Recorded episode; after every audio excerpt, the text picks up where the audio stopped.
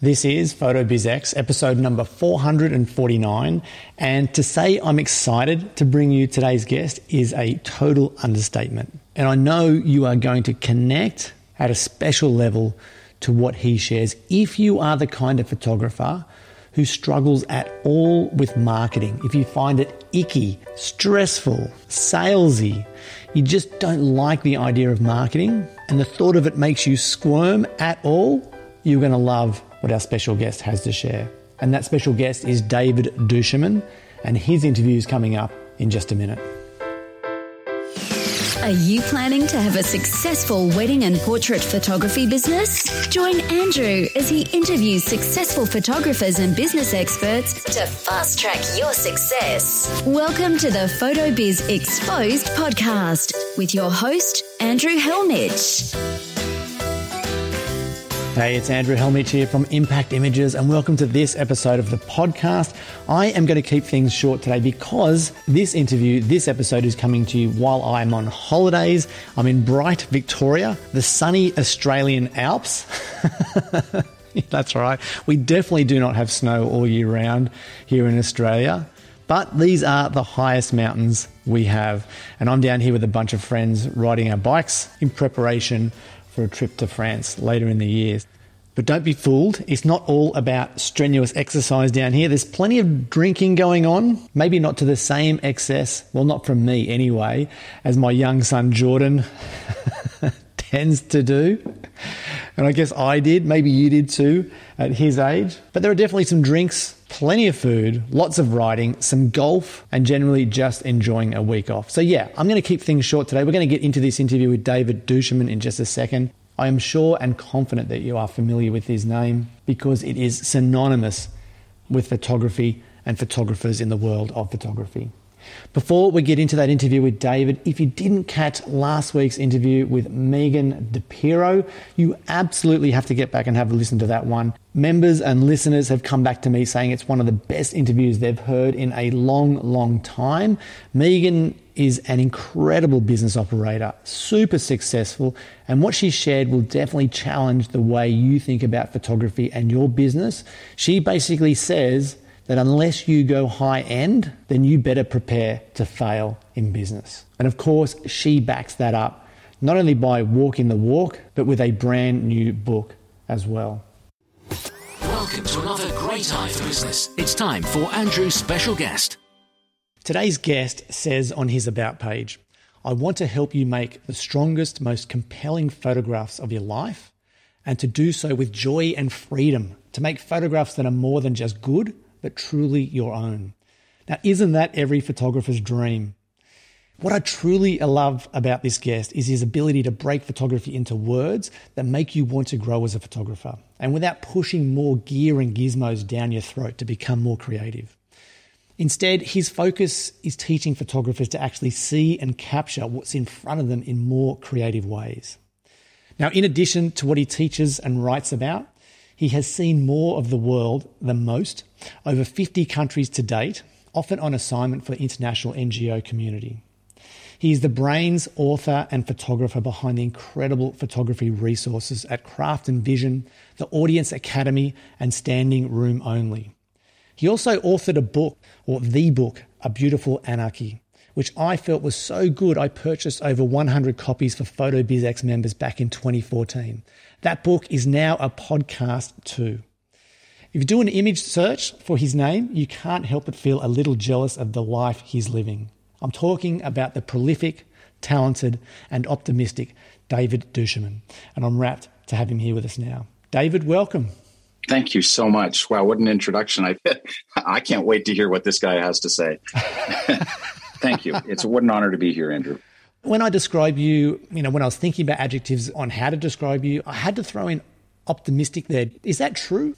Uh, it's funny you said it, and I don't think anyone has ever used that in introducing me, but I like to think I am. I think I'm an optimistic pessimist, if one can be so. I very rarely do I think any of our labels actually apply to us in a very binary kind of way. And yes, I'm very optimistic in terms of what I believe I can accomplish in this world and the impact that I can have I'm somewhat pessimistic of just about the general direction things are going. But I think that's the fuel behind my desire to be a part of change making and to be in this world and create it, you know, not just create photographs, but create a difference, make a change. And so, yeah, I would say it's more complicated than whether I'm one or the other, but there's probably a, an, a particular mix of both that seems to push me forward and keep me from, you know, drowning myself in a bathtub, you know, out of despair. So I think that's an important balance to play there.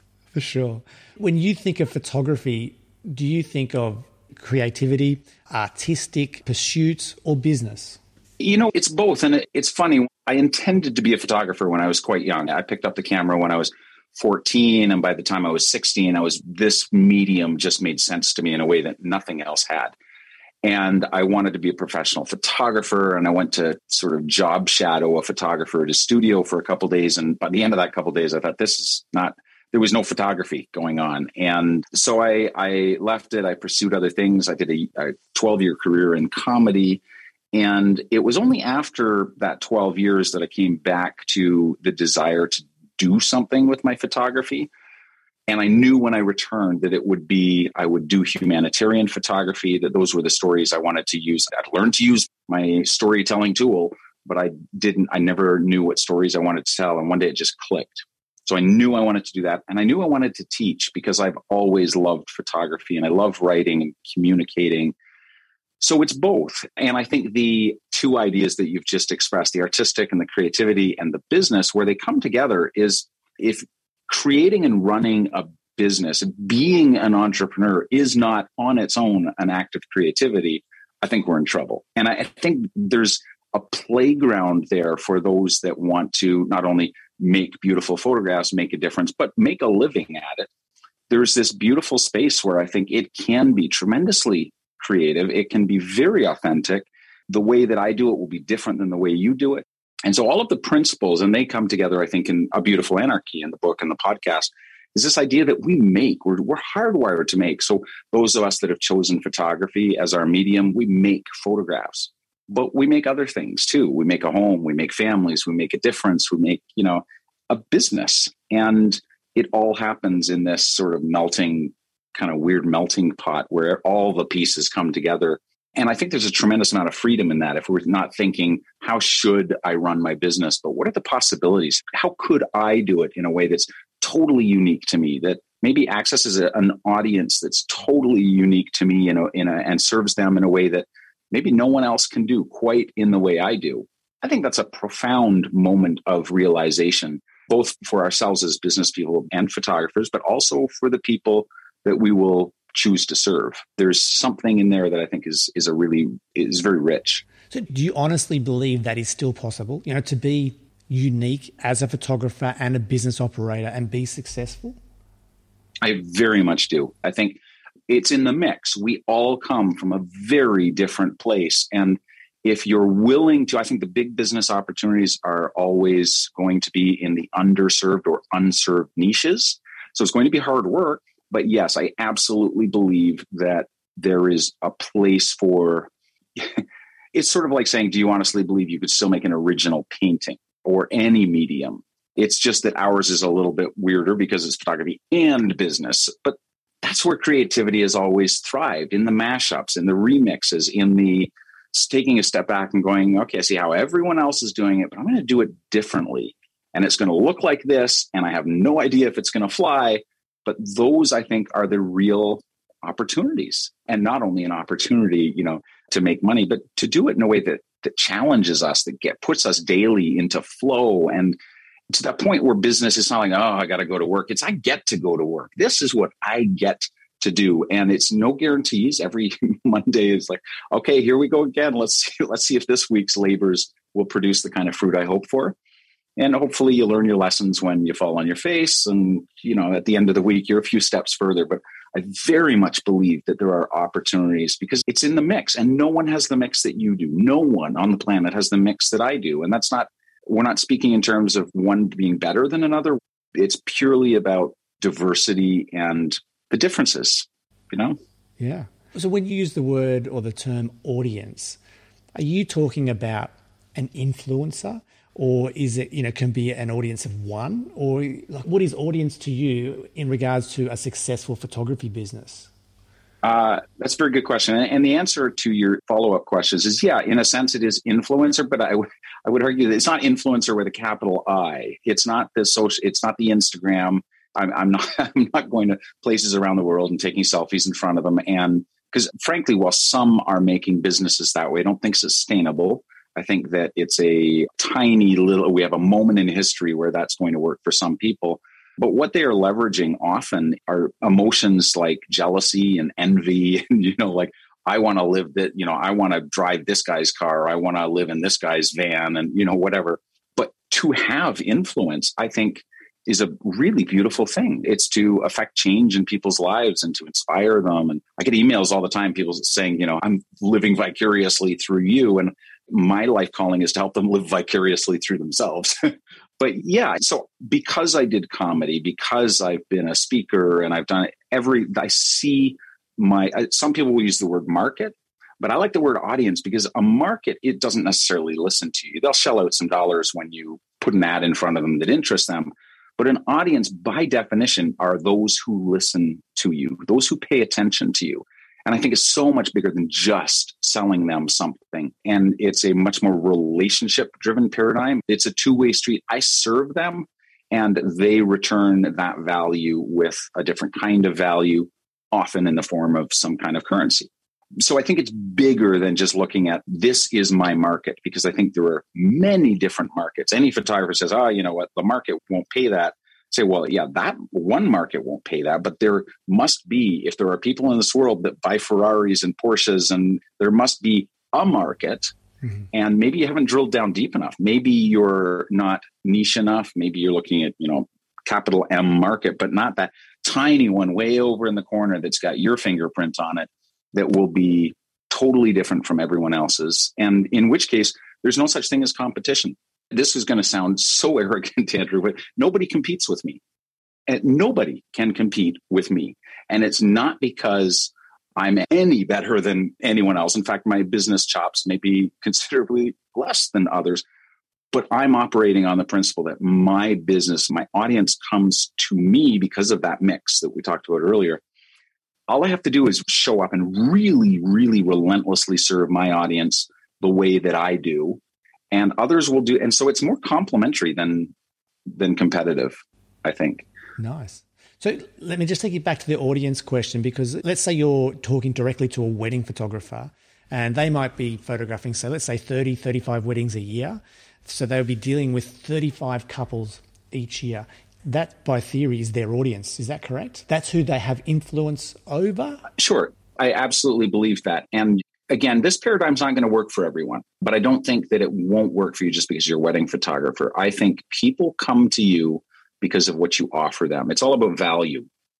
So that's one of the reasons, you know, your website's going to do much better if you talk less about yourself and more about them because they don't actually care about us. They care about what we bring to them the value the way that we can solve a problem the way that we can you know elevate an experience in the case of a wedding photographer we could potentially just be someone who knows how to make a photograph but everyone knows how to use a camera. I mean you know this whole everyone's a photographer. Well yeah they are and that's the big opportunities for us now to go well beyond that in our service to our audience. And so the question then is yes i'm a wedding photographer but that doesn't define my audience. My audience are the people that listen that will choose me over someone else because maybe I do a documentary style of photography, black and white. Maybe I'm still using film and they really like that idea. Maybe I'm from a certain part of, you know, Canada or Australia. You know, I live on the West Coast. So maybe there's an audience there that as I get further and further into knowing the people, the kind of people that hire me, and I realize, you know what? It actually turns out they're all from the Pacific Northwest of Canada. They're all, I'm, I'm making this up because I'm not a wedding photographer, but they all happen to be kind of, they happen to be vegan because they follow me on Instagram and there's sort of a thread of care for the planet and plant based. Um, again, the mix those people are going to come to me for my aesthetic, for my values, my ethics, the way that I talk in my marketing and I make them laugh. And that same thing, by the way, is going to put some people off. They're going to be like, oh, that guy's a little too irreverent. I don't like his sense of humor. You know, so the more you refine, the more you really understand. I, yes, I'm a wedding photographer, but these are the kinds of people that I serve. Not to define or not to be prescriptive about it. Of course, you'll take anyone, but you know that these are the ones that are going to come back. They're going to refer their hipster friends or vegan friends, or, you know, if you can think niche, that's the little space, not the space that you own. You know, I own this corner of the market. If you have to use the idea of corner of the market, it's the corner of the market that so perfectly fits the contours of who you are that those particular people, maybe not forever, but for that time in their life, will resonate with you and what you say. And so it affects it affects the headlines that you write in your emails, uh, your subject lines. It affects the tone in your social, the color palette of your of your website. It all comes out of that, and the paradigm of audience, the people that are listening to you, may not perfectly work for you, but hopefully that idea of the underserved niche will because I really believe that's where, if you're competing as a commodity, commodities don't want niches. Brands want niches. And you can be a commodity if you want, but then you're forced to negotiate your way down to the bottom. And it's a race to the bottom with the commodity people, whereas the brand people, those that are, it takes some courage to do this because you're saying, I'm this and I'm not everything else. So you're kind of, you're really, you're putting yourself into a little bit of a corner but that's the corner that where all of the people that are just as weird as you are that are are that particular mix that resonate with those things those are the people that are going to be your fans for life and will refer you to others. You know we all say that referrals and word of mouth marketing that's the best marketing and yet no one seems to actually put their money where their mouth is. They're all off spending money on facebook ads. Totally fine but imagine if you had people that just loved you and what you did that they wanted more of it that now they're they're married now they're having kids would they hire you to do their you're going to be like nah i don't do that. And they're going to be like please please please photograph my babies because we love you. And those kind of lifelong relationships that's what a business gets built on. Not anyone can sell something to a person once you want the people that you're going to exchange value for value over the course of their lives, over your lives. It may not work for everyone. You know, if you're strictly a high school seniors photographer, you'll have to jig that model a bit. But I, I really believe, even as a high school senior photographer, the underserved niche will serve you better than, you know, the shotgun approach. For sure. That was a long answer. Sorry about that. I hope I drilled down enough for you. No, but no, and you bring up some great points. So really we're focusing on becoming a brand and appealing to our ideal audience. But you, you said something that I think will resonate with a lot of photographers, a lot of listeners. And that's the fact that, you know, in the beginning, we tend to shoot everything. I mean, I'm a perfect case in point. My first business name was Weddings, Portraits, Anything, which is absolutely scary.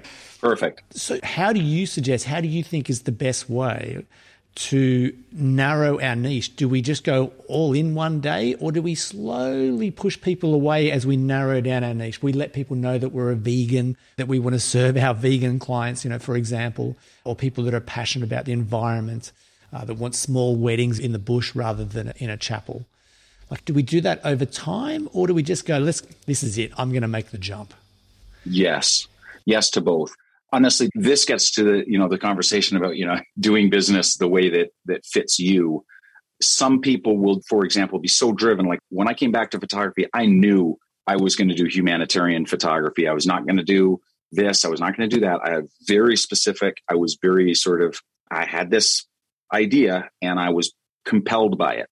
Don't get me wrong. I had no idea whether it was going to work out or not, but I was very driven to pursue that, and that helped me define by virtue of the fact that I was not selling wedding packages. I was talking to a very specific community who worked to solve very specific problems. Lots of diversity within that, but it was very, and I could have niched down even further. I could have said, I serve only the sub Saharan African non governmental organization. I serve only you know grassroots organizations or faith-based organizations i pick one of those areas at which they fork off so that's one approach and even in that, if that's what you choose, you will learn as you spend more time with that audience and the people that are hiring you, you will learn to understand their problems a little better. You will see little opportunities where you kind of veer off, and one day you realize you're now in this very, you're only shooting, you know, educational NGOs in Cambodia that work with you know landmine victims. I'm making this up but there are times when you just you see an opportunity and you're not thinking well you know gosh how can i niche down a little further? It just sort of comes to you. But there are those that just probably need to at the beginning of it or those that are easing in you're going to want to look around and kind of say who are the people that i'm currently serving? What do they have in common the ones that are my ideal clients what do they share in common and one of the better questions is what little corner of the world do I really understand? Because if you understand that corner of the world, you can serve them, you can speak their language, you can access, you know, the kind of emotions that drive them. You'll write better subject lines for your emails. I know, for example, the biggest part of my audience are photographers because I've transitioned out of humanitarian photographer for various reasons and I had an accident. It's not very interesting, but I mostly serve photographers now and I love it. It's uh, I started jumping in saying, I'm going to be a humanitarian photographer and I'm going to teach. The teaching has become almost everything to me. But I don't just teach photographers. I teach photographers that primarily, at least in terms of the craft of photography, they're over 50 years old. They have a little more disposable income. Many of them are retiring from a job as an executive. They're, they want to access their more creative side. The more I get comfortable with the very specific people that make up that audience. It's fuzzy around the edges. They're not perfectly well defined. But the more I see what's in common with them, the better I can communicate with them, the better I understand their frustrations, the things that keep them up at night. And so I can write things for them that are a gift. They send me emails and go, "Oh my gosh, thank you so much for writing that." It give, you know, I really feel like you understand where I'm at. And when clients are saying that to you, you know that you're in the sweet spot. When they're sending you thank yous for what others would look at as, you know, marketing materials. You know, I got another email from David. I, I got to put everything aside and read it because I love how these emails make me feel. You know, you're in the sweet spot when something like that is happening. So the more you understand them, the better you are. And then the better you can create opportunities for them to exchange value for that. You know, if I'm going to make a course, I'm not going, okay, what could I teach? you know, looking around my room going, okay, there's got to be something I can teach here. I, I'm responding when I make a new course for my audience. I'm responding to hundreds of emails where they go, wow, that last course was really good. I sure wish there was something out there on this. Or, you know, I'm creating a new course right now. It's about what happens when you, you know you go out, you go on a trip. A lot of my clients are travel photographers or wildlife photographers. So whatever, you come back and you've got thousands of photographs. Now what do I do? Well, my next course answers that question. Now what? let's talk take a look at how you edit without getting overwhelmed. Let's take a look at how you stay organized how you back up your stuff. Let's take a look at how you put it into the world. Make a slideshow. Put it easily onto the website in five minutes instead of fighting with you know html or whatever. That opportunity comes up because i listened. To me that's the beautiful thing about an audience. And if you're doing it right thousands of people are listening to me but i'm listening to them too when they issue feedback i'm kind of going oh okay you know, I know some of these people by name now. They've written in, they've commented on the blog. Some of them go traveling with me, and I'm just making little notes, going, if, if you know, if Ian struggles with this, someone else is struggling with this. You know, if Diane has been dealing with this one question, and I'm answering it over email, could I be serving eighty thousand people by making that accessible to them? So these are all, all ways in which that that audience paradigm has helped me. And some will just jump right in because they're very clear on what they want, and then they'll kind of evolve into that sweet spot. And others will evolve into that sweet spot with no particular one inciting incident where they just abandon everything.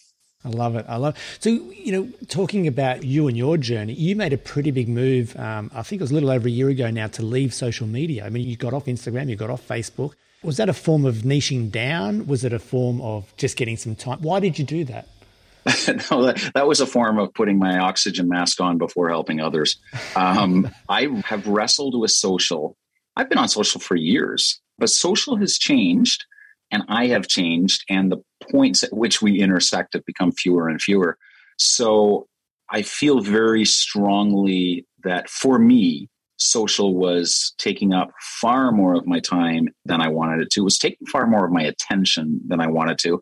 And I didn't like the emotions that it, was arousing in me in terms of, you know, I mentioned earlier the Instagrams, kind of my cynical perspective. When I look through Instagram or Facebook and all I see is bickering and Uh, there's a lot of other good things on there. Don't get me wrong, but those are the things that really kind of they have the rough edges that catch on me and bother me. And I'm feeling I'm feeling more sold to than anything else. The advertisements have gotten out of control, and I just I see a a homogenizing influence in social. The, the algorithm encourages a certain kind of photography, discourages a certain kind. I feel like it's diminishing our individualism. Part of this is in our response to it. We're the ones who are responsible. But at the end of the day, I kind of was like, I just don't want to do it anymore. I feel like I could become, we are everywhere. Everyone is everywhere right now. And as a result, no one is scarce. My wife often, you know, she's she uh, consumes social, but she just doesn't post to it. And the people that really drive her crazy are the ones that are always posting, always posting. It's just like they just don't give me time to miss them. And I sort of realized, you know, if there are that many voices out there, to really pay attention to them, maybe we need a little more space. Maybe we need a little more silence. And so it was purely an act of self preservation on my part and knowing that because I did not just kind of wake up one day and say, I'm going to ditch social. I wrestled with it for several years. And I finally realized actually what it is is my letting go of the promise that social is making, not the actual results. And so I just went off for a while. I gave it a try and nothing changed. I was still interacting with my audience through email, comments on my blog. Actually, that interaction was augmented, it was amplified because I was no longer on social. So instead of looking at four or five different places for interaction, I was looking at two. I could spend a little more time because I was a little less overwhelmed. I could spend more time. And social is a very, uh, can be a very fluffy kind of medium. The interactions are not always super deep because you're on there kind of look at a picture scroll look at a picture scroll you know leave a comment leave an emoji thumbs up you know um, and i found that when i stopped i was getting these much more robust conversations, much more intimate. People that were because now it's not public necessarily. It's not they're emailing with their actual problems, mm-hmm. and they have the courage to be vulnerable about it, and which is important for me. Not some some people are going to be listening to this like, oh my god, I really don't need to hear all my, my audience's problems. I just want to sell them a portrait package. Well, that's valid, but if you understand them even a little more than you do now, you're going to know how to communicate to them better and serve them better.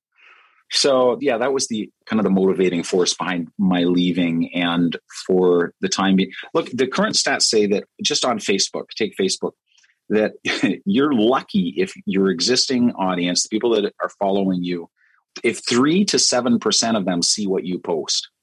Three to seven percent. I can send out an email and I'm guaranteed, unless I screw it up somehow, I'm guaranteed 30% of my audience is going to open it. Like that's the minimum. Well, I mean, Uh, my math is terrible, Andrew, but I know that that 30 is bigger than three. it's even bigger than seven. And even if those numbers are off, I know that 30 is better than 20 or 10. And everyone I've talked to that's been on social, nobody says, Oh, yeah, I, I'm thrilled with how many people see the posts I put up. Well, of course we're not, because Facebook wants us to pay for it. Mm-hmm. And I'm I'm not convinced that's a great ROI. So I hope no one listening is like, oh, okay, well, David said it's it's really, you know, it may not work for you. Everything in marketing is experimentation. You got to test it, you got to look at numbers, and you got to figure out whether it's working for you. And you, you can't just leave social and go, oh, well, it didn't work. You replace it with something else. You fill the void and you spend that time that you've regained by speaking more directly or more deeply to your audience or exploring a different part of that audience. It was not a move to regain my time so much as put it into time that is on which I'm getting a much stronger return. So you must laugh when you hear other people say email's dead. You must laugh in their face. I, I, I, well, I mean, everyone's saying blogs are dead, email's dead, the web is dead. It's all going to be replaced by apps. And every time someone says, you know, this thing is dead. I'm like, that's a very uncreative way to look at it. It may no longer be useful to you. There may be huge portions of the population, but dead to whom? You know, if your audience is, as I have discovered over the years, is primarily older English speaking people with disposable income because they're photographers. And let's face it, if you can afford a camera, you're doing okay relative to some of the populations I photograph and I've suddenly I've lost my job. Oh, the email is dead. So yeah, when you realize that, you realize actually social was never as big for them. Maybe social's dead for them now. Maybe it's not that email is dead, but the stats are still there. The metrics still support email being the form of communication that people give more time to, take more seriously. It's a different medium. You can't just kind of lump it all in together. If if social gets more and more fluffy, more and more full of advertisements, and email is still there's an email from David. I know that it's 1200 words long. I got to put the coffee on and spend 15 minutes reading it. I am going to get their attention in a way that I could not do one with a Instagram post. I just couldn't. They're not there to read 1200 words. They're there to see a pretty picture and keep on scrolling. So they're different mediums and the question is never is it dead? Is, you know, is TV dead?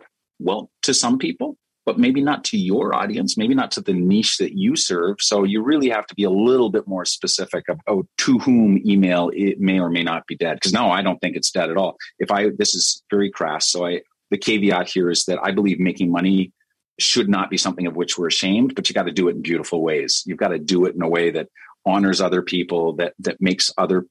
If I sell you something for ten dollars, my ethic says you better be getting twenty or thirty dollars out of, of value out of that. So going back to my imminently crass statement, if I want to make money, I send an email. It converts better than social for my audience. It is a stronger medium, and so you mentioned craft and vision. I have these ebooks and that sort of thing on the site. And yes, occasionally someone will go, oh, you know what? Uh, let me let me see what's on craft and vision. But they have to something inside them has to compel them to go to craft and vision and look and they look through and they're like, oh, okay, well, yeah, maybe I'll get the the conversion there is way lower than if I send out an email. And I talk about the benefits of this one particular book and remind them that it's there. Maybe I give, you know, let them know that you could buy you know volume one and volume two together for the next week for a bit of a discount. I'm wary of discounts. I don't do a lot of discounts but that scratches an itch for them they start reading maybe i give them a sample chapter and they read it and they're like wow i've already learned so much i gotta i gotta get the rest you can do that in email it's really hard to do it in social and on social it's even worse because the minute you put an outbound link the minute you're like, oh, check out the rest on Facebook goes, uh, uh, uh, no, no, you don't. Tell you what, we'll send you an invoice. You pay that sucker, and then we'll maybe show people this post. Exactly. For me, the numbers don't make sense. I know there are people out there that are killing it on Facebook and they're killing it with SEO. And I don't do that. But for me to say SEO is dead is I'd be a lunatic. Mm-hmm. It just doesn't work for me. I pay no attention to SEO.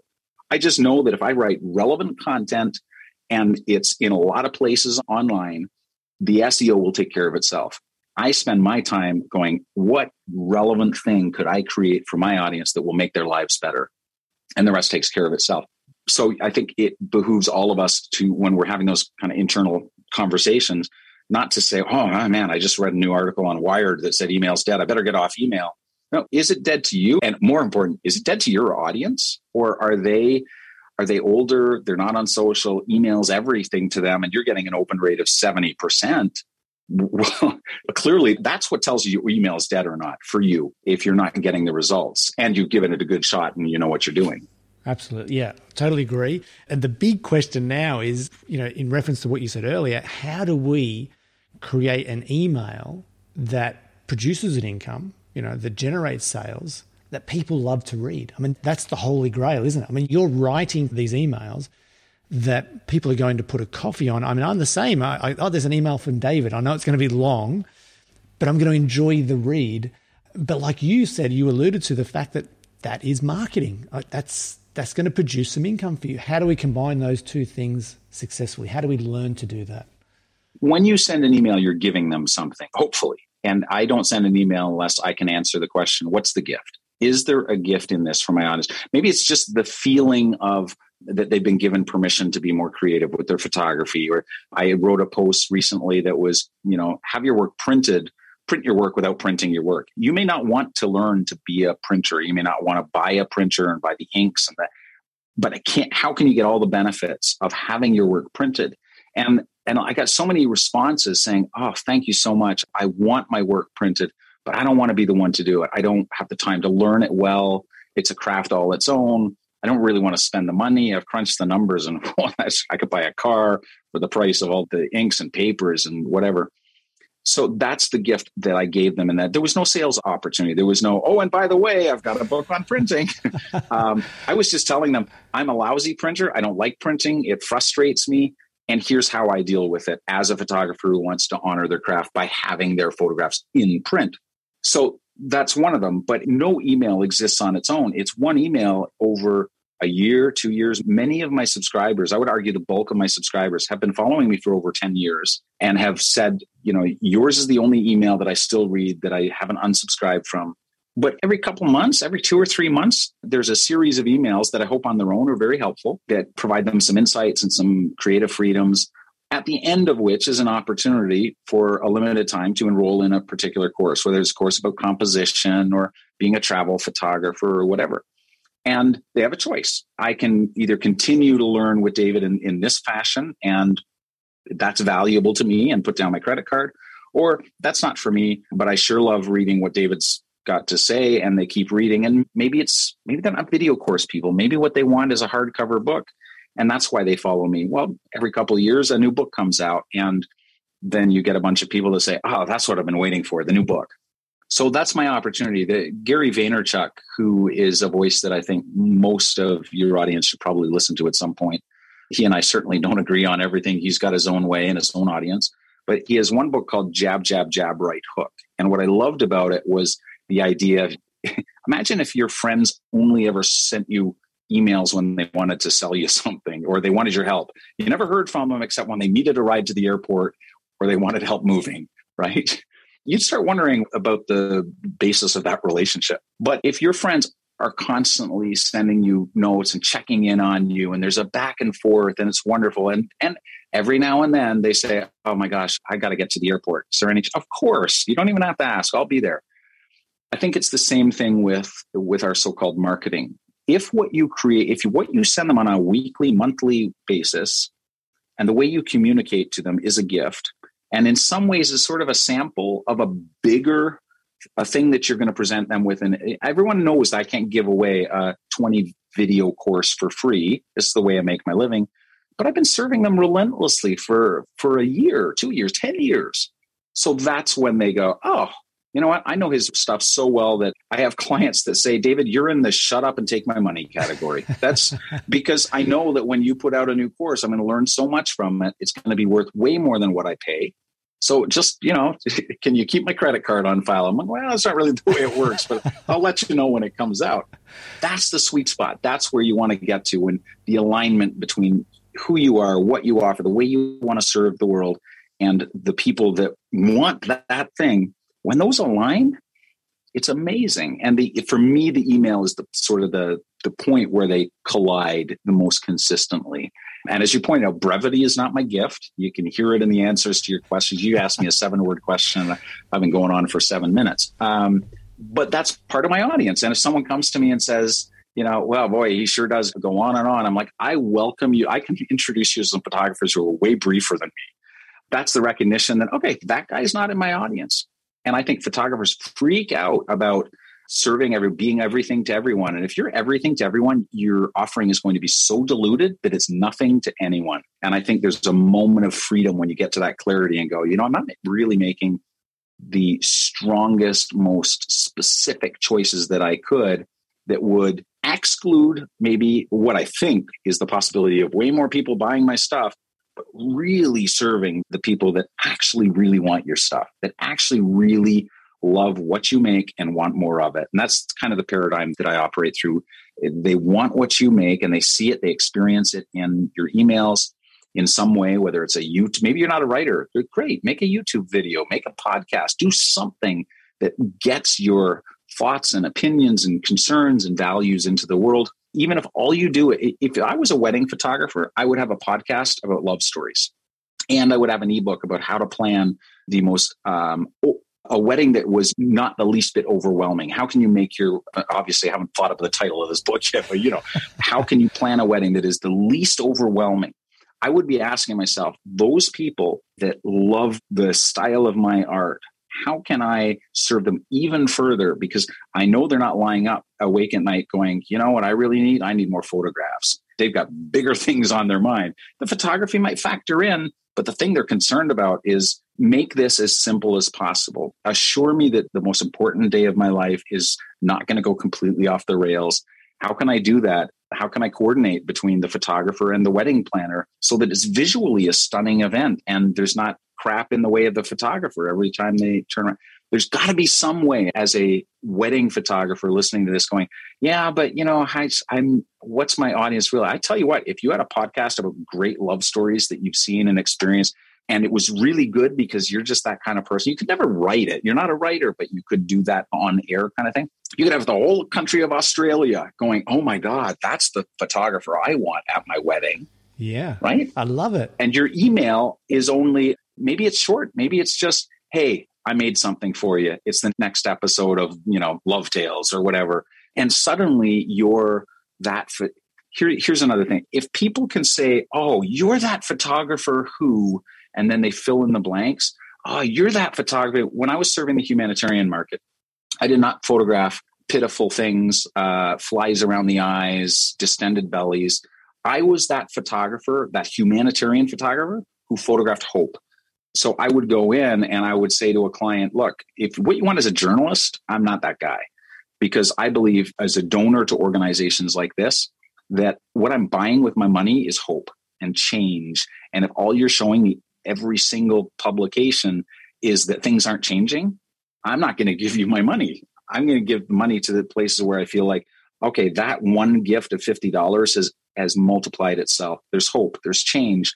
These are beautiful, creative, wonderful people. That does not mean there's no role for the journalism and for the darker stories. It means I'm not the guy to tell them. Mm-hmm. So I really think if people can say, oh, you're that photographer who fill in the blank, that tells you you're a brand. If they're just like, oh, you're a photographer, and then you know in their own mind they're conjuring up whatever their picture of a photographer is. If that's the case, and they've heard of you, then you're not you're just a commodity. You want to get to the point where that. So ask yourself, could someone identify me as, oh, you're that photographer who? I don't know what the answer is for you, but I think it's a valuable test to see whether you're getting closer to an unserved niche or further away. That is gold. That is absolute gold because that is a sign that you're recognized, you're known, you become a brand. I absolutely love that. And one of the questions I wanted to ask you is when I say the word marketing, what does that mean to you? I was afraid you were going to say, oh, that's email, but it's so much more by the sound of it than email. Just the way I think photography is is the same thing. I think marketing can be a profoundly human activity. And if it's not, there's a problem. And I would argue that if your marketing is not working, the dots aren't getting connected between you and the other humans in your life. It's a it's a communication failure. It's a yeah. I'm, I'm remembering this line in Cool Hand Luke. You know, he says, "What we have here is a failure to communicate." Marketing is a connection between people. Fundamentally, is how can I serve you? Forget the fact that it's going to involve an exchange of value for value how can I serve you? How can I make your life easier? And to do that, I've got to listen first. So, no, it's not email. Email's a mechanism. And the minute email is truly dead, maybe some new social thing comes up and it, it is the answer. You know, Instagram for a while was fantastic, but it changed. And Facebook, same thing. There are mediums, uh, media, I guess, in history that have been more or less relevant, have been used for amazing things, and then so I don't think we can ever look at just like your business plan. I, for a long time, I mostly made my living selling PDF ebooks. Well, I was not in the business of PDF ebooks. I was in the business of education. And when people stopped reading PDF ebooks when their iPads were so full that they couldn't cram another one on, I could shift not away from my PDF ebook business, but simply take that I'm an educator. How can I do this in a way that is more valuable to the audience that I serve? And it's the same thing with the media that we choose to communicate with. There's I looked at your guest list and you've got some amazing people that all communicate very different ways. That suits them and it suits their audiences. It's a perfect fit.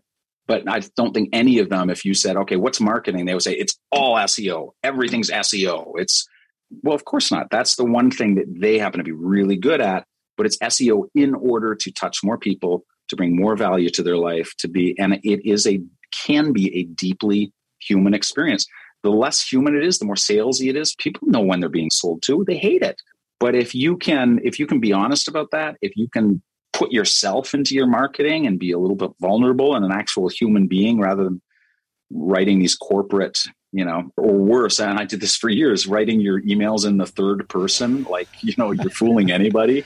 you know, when you write it in the first person, you have to be a little bit more self conscious about the promises you make. You have to be a little more aware that uh, what you're saying sounds, you know, like who gets on their bio and writes, I'm an award winning photographer that all of a sudden when it's I am and I can or I will, well, we dial it down. We get a little bit more human, a little bit more relatable and approachable.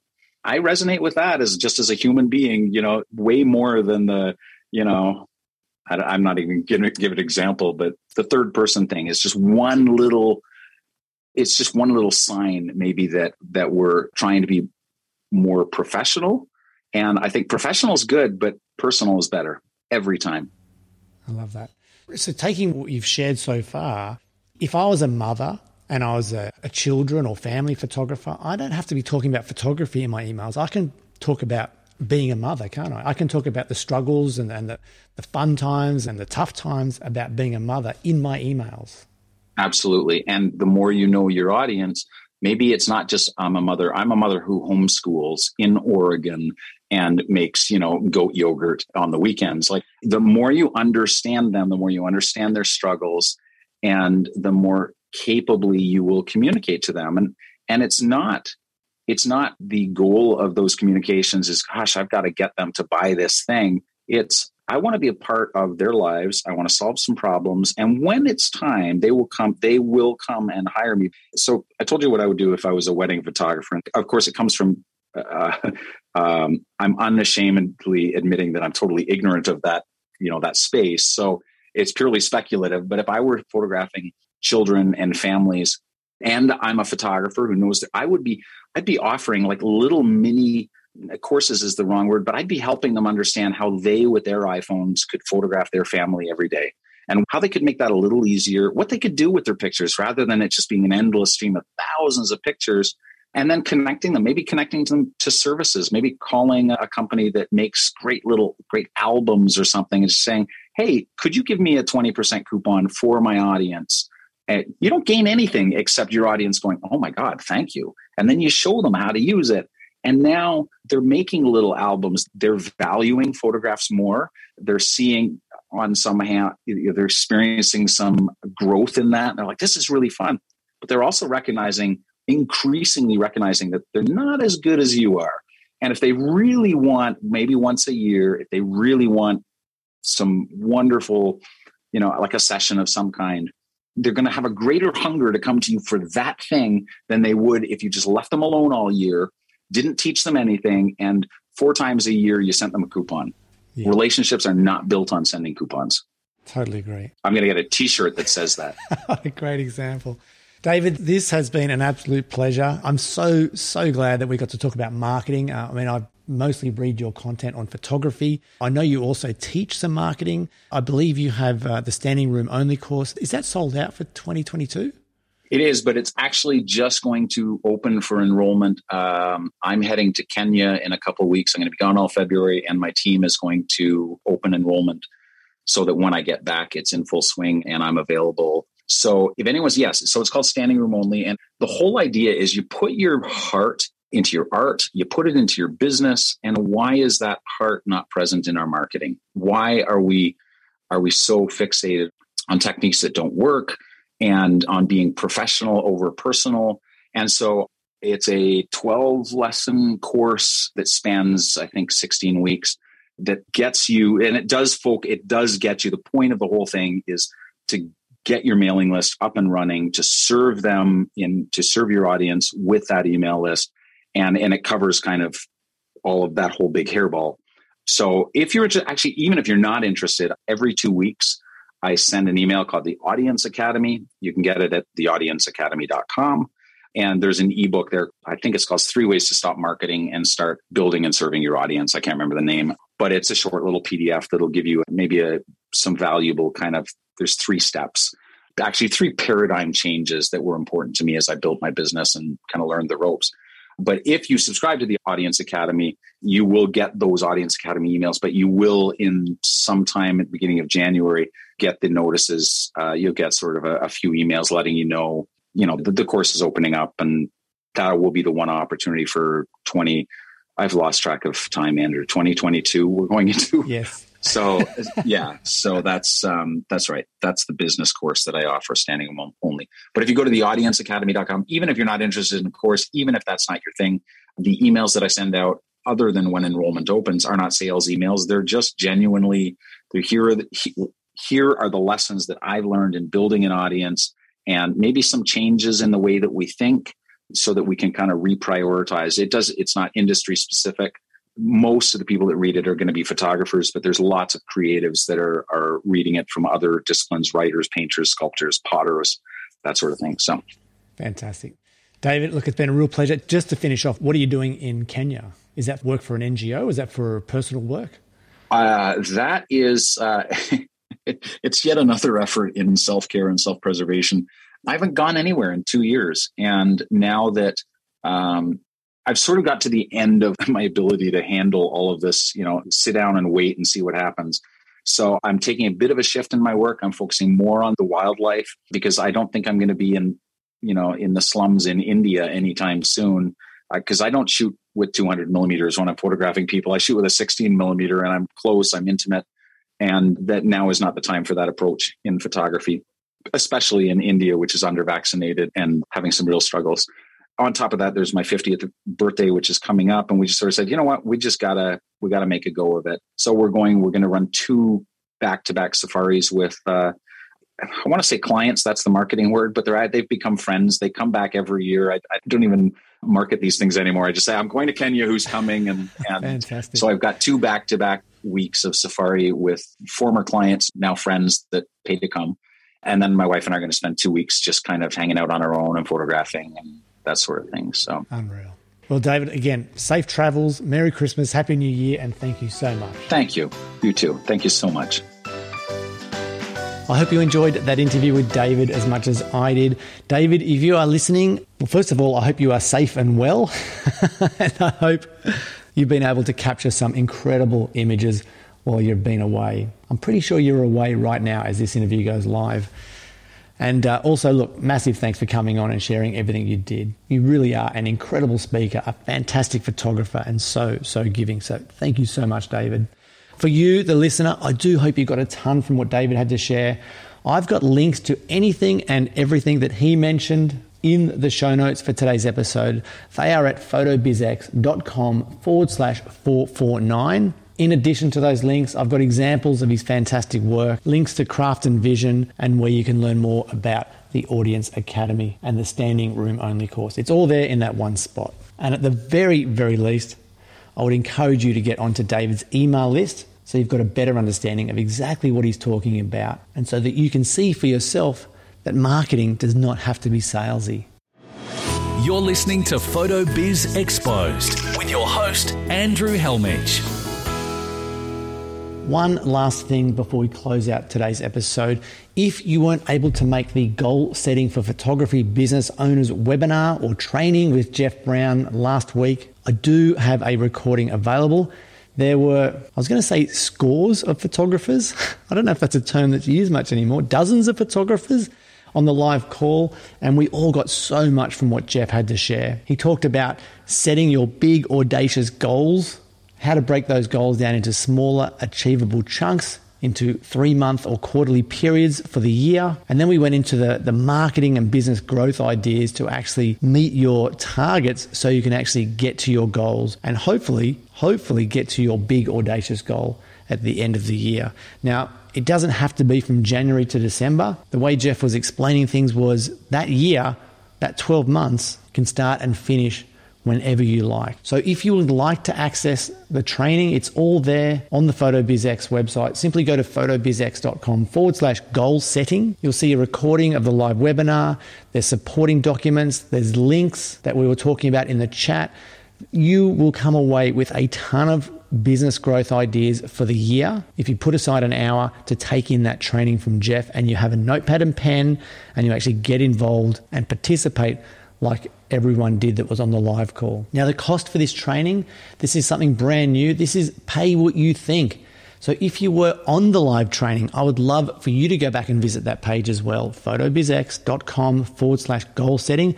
At the very bottom of the page, there's a little area there where you can pay whatever you like for the training. What was it worth to you? There's no pressure to do this. It's an honesty thing. And I'm trying to gauge how valuable this kind of training is if I should continue to pursue photography business coaches to keep presenting mini courses like this one for you. So, in addition to paying what you want for the training, I'd also love your feedback. Let me know what you thought of the training, what you loved about it, what could be improved with it. If you like the way it's being presented now on the site, I'm happy for any of your feedback, positive or negative, because if there's a way to make things better and more effective for you, I would love to know about it. And if you are stuck, unsure what to do next to grow your business, don't know how to improve your marketing, not sure what steps to take next, are feeling overwhelmed, stuck in a rut, or find yourself scrolling through Instagram and Facebook feeds instead of actually getting work done, you you need to attend this training and implement the things that Jeff was sharing. It will be super helpful, I promise. Alrighty, that is it for me for this week of the podcast. Again, massive thanks to David Duchemin for coming on sharing what he did. Don't forget to check out Megan DiPiero's interview if you haven't heard that one from last week. Check out the training from Jeff Brown. And if you are a premium member, I'll see you inside the members Facebook group. If you're listening to the free version of the podcast, why? What are you doing? You're missing out on so, so much. Go and check out the trial membership and have a look at that over at photobizx.com forward slash try. All right, that's it for me. I'm heading out on my bike. The plan for today is the mighty Mount Hotham. Well, mighty in our world. Uh, it's about a 30k climb, 30 kilometer climb. It's a brutal beast of a climb, especially the first and last 10k's. It's a little bit flatter in the middle. It should be about, I'm thinking about an hour and a half to do the climb from the bottom to the top. And it's about a, a 30k ride out to the base of the climb. So a big day on the bike coming up. And yes, I do do this for fun. All right, have a great week wherever you are in the world. Stay safe, healthy, and well, and I'll talk to you soon. Bye for now. If you have enjoyed this episode, head to photobizx.com. Join the conversation, leave a comment, and share your thoughts on the interview with Andrew and today's special guest.